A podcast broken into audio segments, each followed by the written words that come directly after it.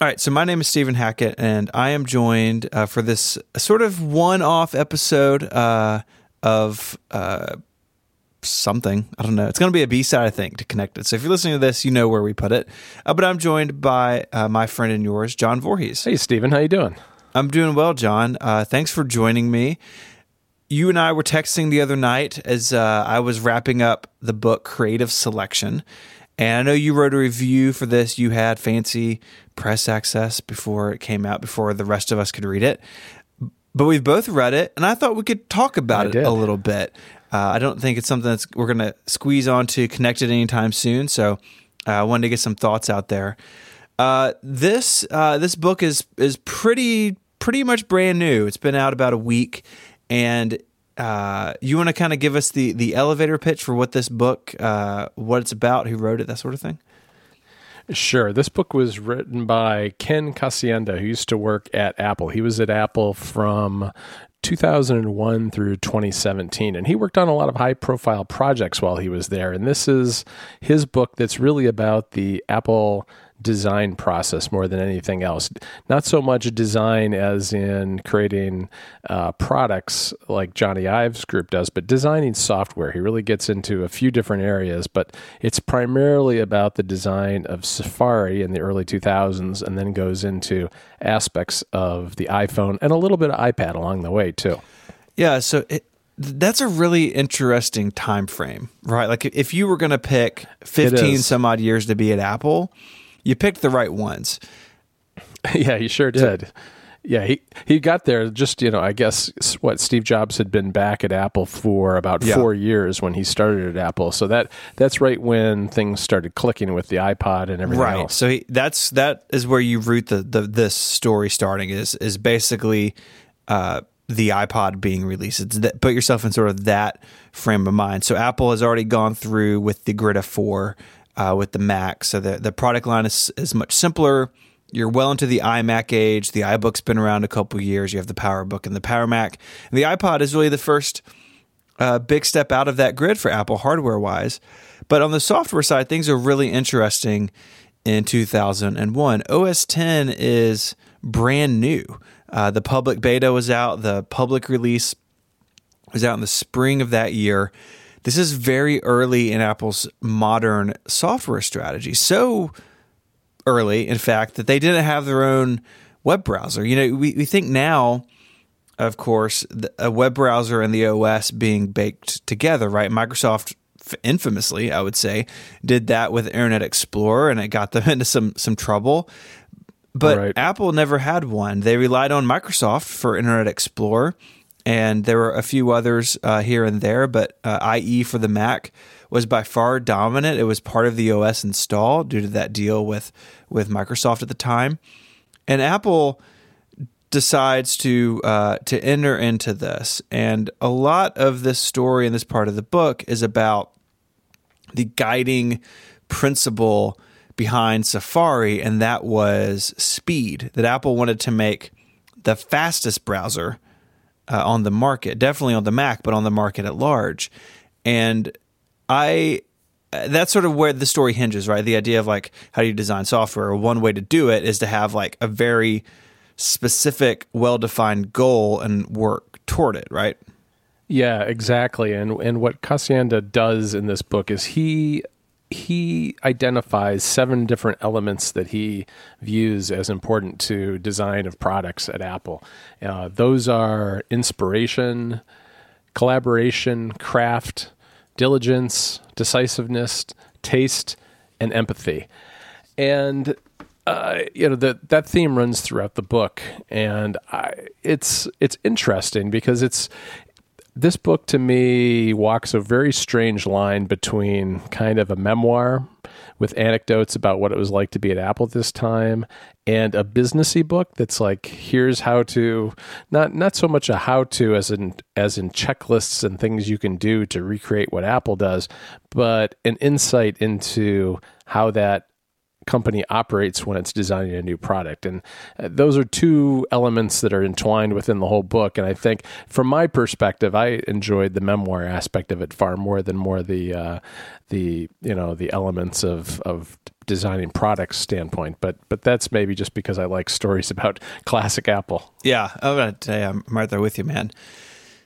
Yeah, I I get those seven guideposts as an idea uh, for this book, and I, I I should say I enjoyed the book. I read it, I blasted through it. It's an easy read. It's it's not very long. It's very well Right. written. It's very easy. It's a very easy read. But I, if, if if I had to criticize it from that perspective, the thing that bugged me a little bit is um, a lot of times the book would lift from that narrative and talk about like basically going like a four page uh, analogy of like oh well this is like this other thing and we're going to talk about that other thing for a while and i understand wanting to like those seven things are good guideposts about the, the book. I understand that a lot of the stuff is technical. Like how keyboards work when we get to the ipad in a minute and the iphone that's hard. Like that's a complicated thing and i understand that you have to use analogies to explain them. Um, but uh, I did feel like as a as a pretty technical reader, uh, there were pages that I just I kind of skimmed because like I, I don't need this this analogy to do all the heavy lifting for me. How did you find that in the book?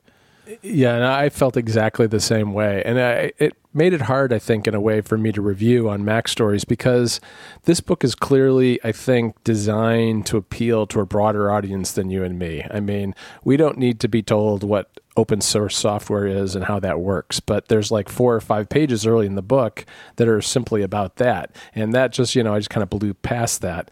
Um, that made it at times feel I, like there was padding in this book. I felt like this book could have been condensed down even more. So I have there are a lot of competing thoughts. While I enjoyed it a lot too and felt like this was a really enjoyable and interesting read, there were aspects of it that still bothered me. The uh, the analogies, the fact that it felt a little stretched out, which wasn't helped by the fact that there are a lot of, I think, needless illustrations in the book Yeah, that are a little weird sometimes.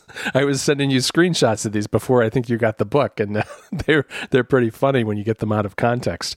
Um, and and it's kind of like a business book, but not a business business book because, as you said, it kind of lifts out of the narrative and says, "Okay, I just told you this thing, and here's how this you know, here's how this is an example of empathy or decisiveness or whatever the element happens to be." Which I felt like that was just a little too explicit sometimes that mm-hmm. maybe the book would have done better if it just kind of stuck to the narrative early on and then maybe because I think it does a much better job at the end of kind of pulling together all those threads at the end and explaining how that they all integrate into these different elements but there's a little too much explaining along the way I think I think that's all. I think that's all fair. I think we're we see the see the book the same way.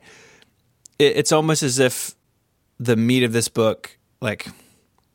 I don't mean I don't I don't mean to rag on the guy. Like I said, I, I like the book. I think what he's done is really interesting because we don't get these stories from from former Apple employees. Like this is the sort of stuff I expected that we would see ten years from now, right? Pete, so- Right. Mean, he left Apple two years ago. No, last year, 2017 right we're just not we're just not seeing this stuff yet, and uh, and I'm sure it's uh, tricky to tell these stories. I'm sure you have to have all your NDAs reviewed, and you're probably not going to make any friends on the inside.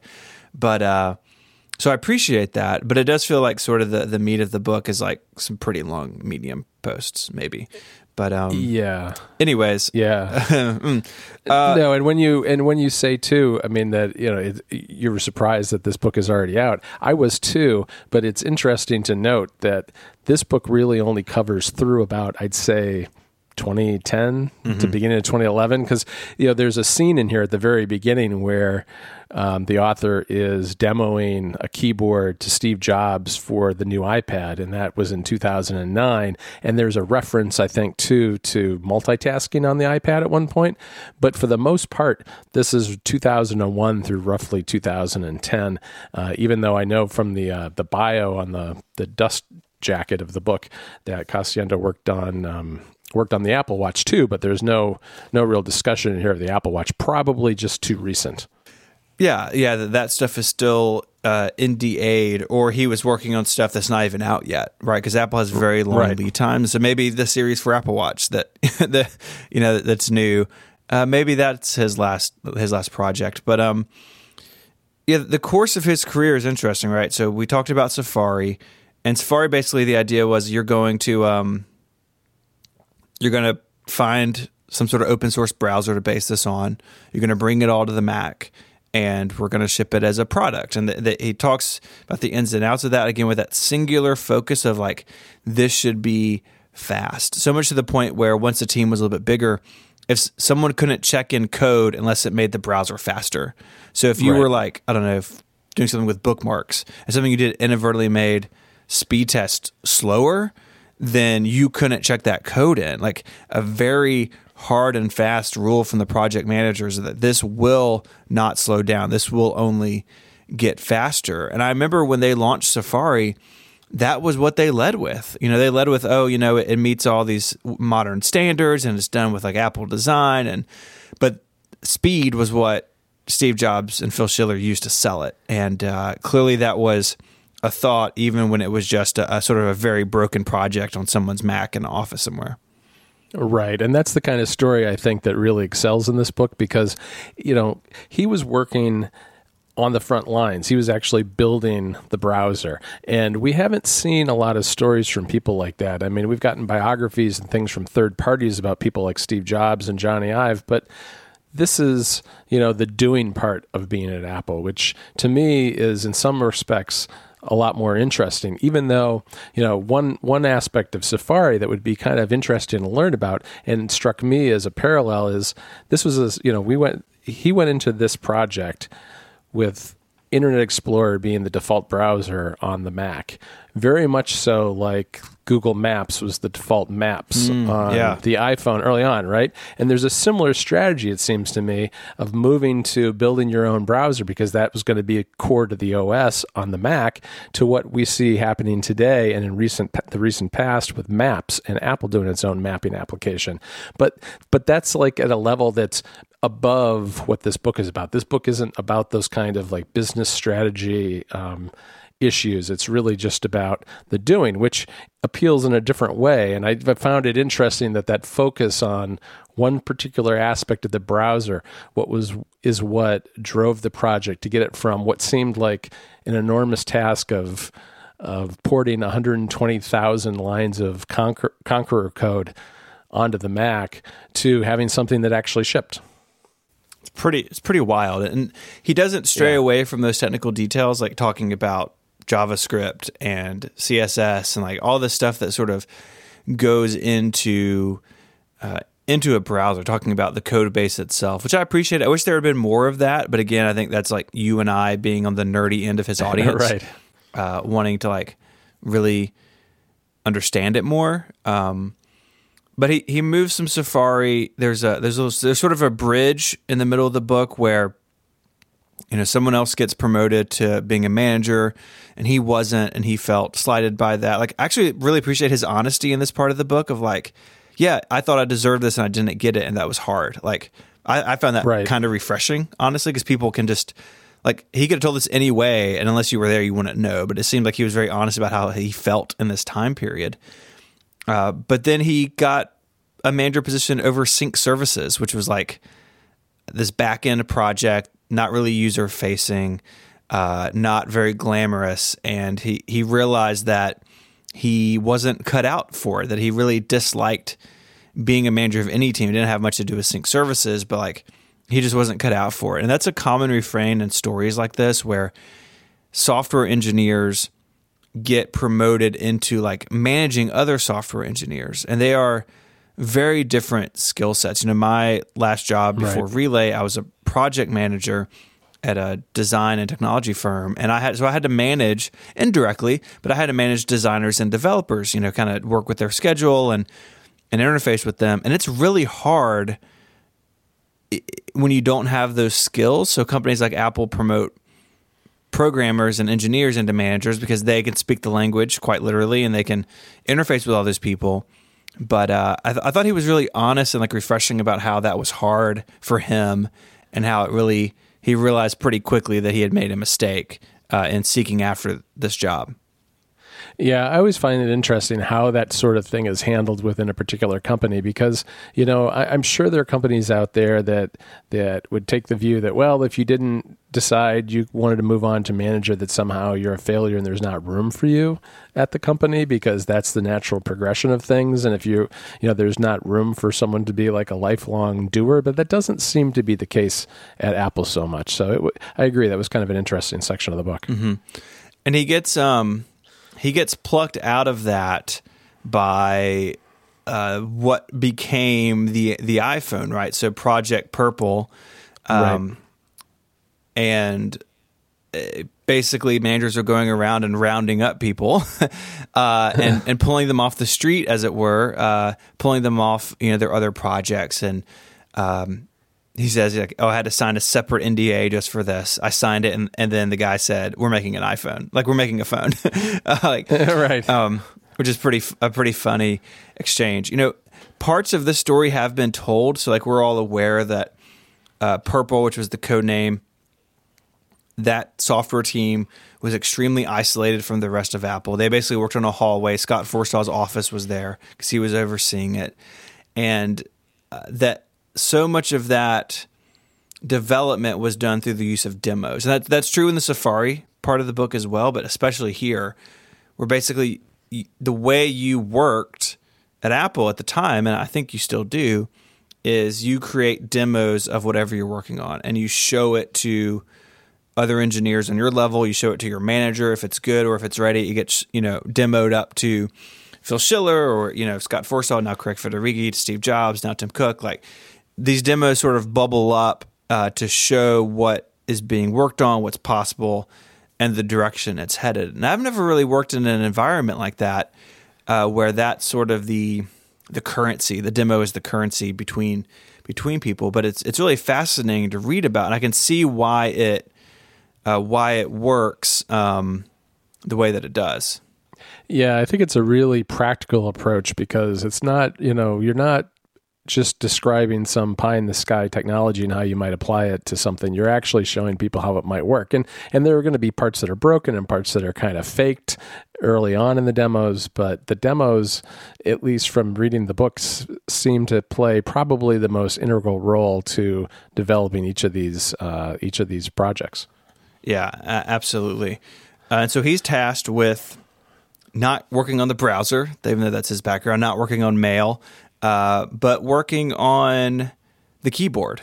That was the feature of the iPhone. Really, the thing that set it apart was, hey, this is um, there's no hardware keyboard on this thing. You know, all of these other phones at the time, BlackBerry, uh, all right. these other phones, Palm, had little plastic keyboards, and that was the genius of the iPhone that turned it into the internet communicator, not just a phone. Like because it's all pixels and software, you can do whatever you want but no one had really done it well at this point, and you know, he's tasked along with some other people in in creating it, and like it bl- it's just one of those things that we all take just complete like we have we make no notice of the keyboard. In fact, he was talking about like the the keys that the, the graphic that pops up when you type on a key, and I was like, uh-huh. does it still do that? I don't even know if it still does it because like I look at my iPhone keyboard all day, but I don't see it anymore. You know, like it's just right. it's just under my fingers and that was that was kind of an interesting moment for me. I'm like, yeah, I don't think about this, but like a bunch of people worked really hard on it. Yeah, and it's interesting. It's it's what ended up being the keyboard is so much more than a grid of images of keys that translated into letters, right? I mean, it's it's the combination of uh, autocorrect and the touch targets and growing them and shrinking them depending on what the most likely next key is going to be. It's like four or five different aspects that all were developed in tandem and then integrated into one whole to make the keyboard work and he, he he walks through again the demo process of like uh, should it be like the QWERTY keyboard that we know in our desktops? And that's that's what it ended up being. But for a long time their version was sort of like uh, you know several keys to a button. And that made the touch targets much bigger. And the software would figure out what you were trying to type. So kind of like T9 but not really uh, yeah. but not what we have now either And Right, right. And and one of the problems with that is that people, I guess, lost track of what they were typing because they weren't sure what letters they were on in the word that they were thinking in their head. And I could kind of see it that it would be very hard to do that if you had a long word that you were spelling out.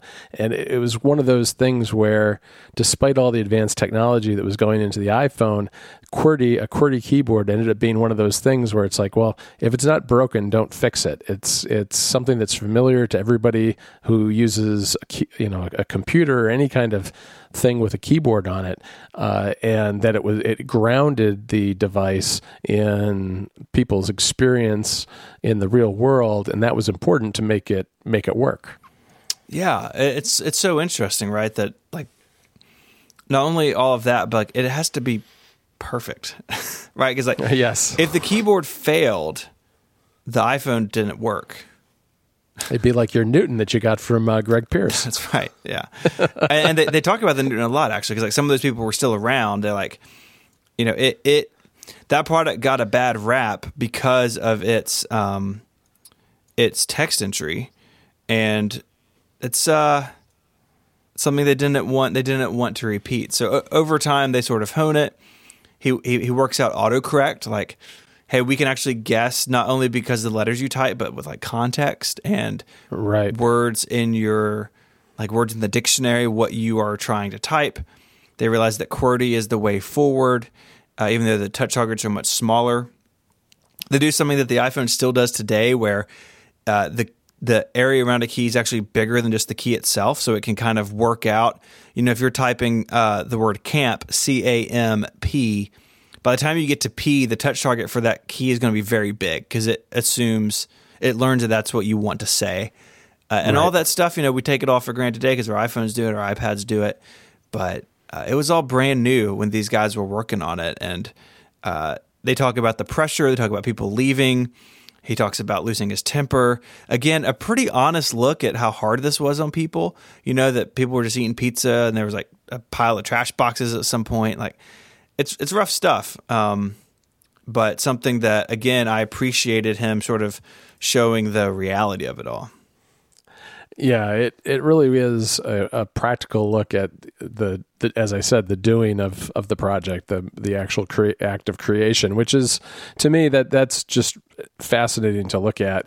Um, you know, the, at the end, he gets into the intersection of the humanities and technology, which I actually I really liked that section. I felt it was a little a, a little better than going through these strict elements because on some level the elements to me just felt too broad to really feel unique to Apple. It's like, well, you have to be really good at what you do and you have to work really hard and you have to collaborate with others and you know, that's those are it just some, seemed to me that those are truisms in a lot of projects and that it I didn't take a lot away from those those broad categories but the the final chapters of the book I thought where they really talked about why the demos work and how they play a role in in building the software uh, and how they bring kind of the heuristics and the empathy and all that stuff to bear on the actual project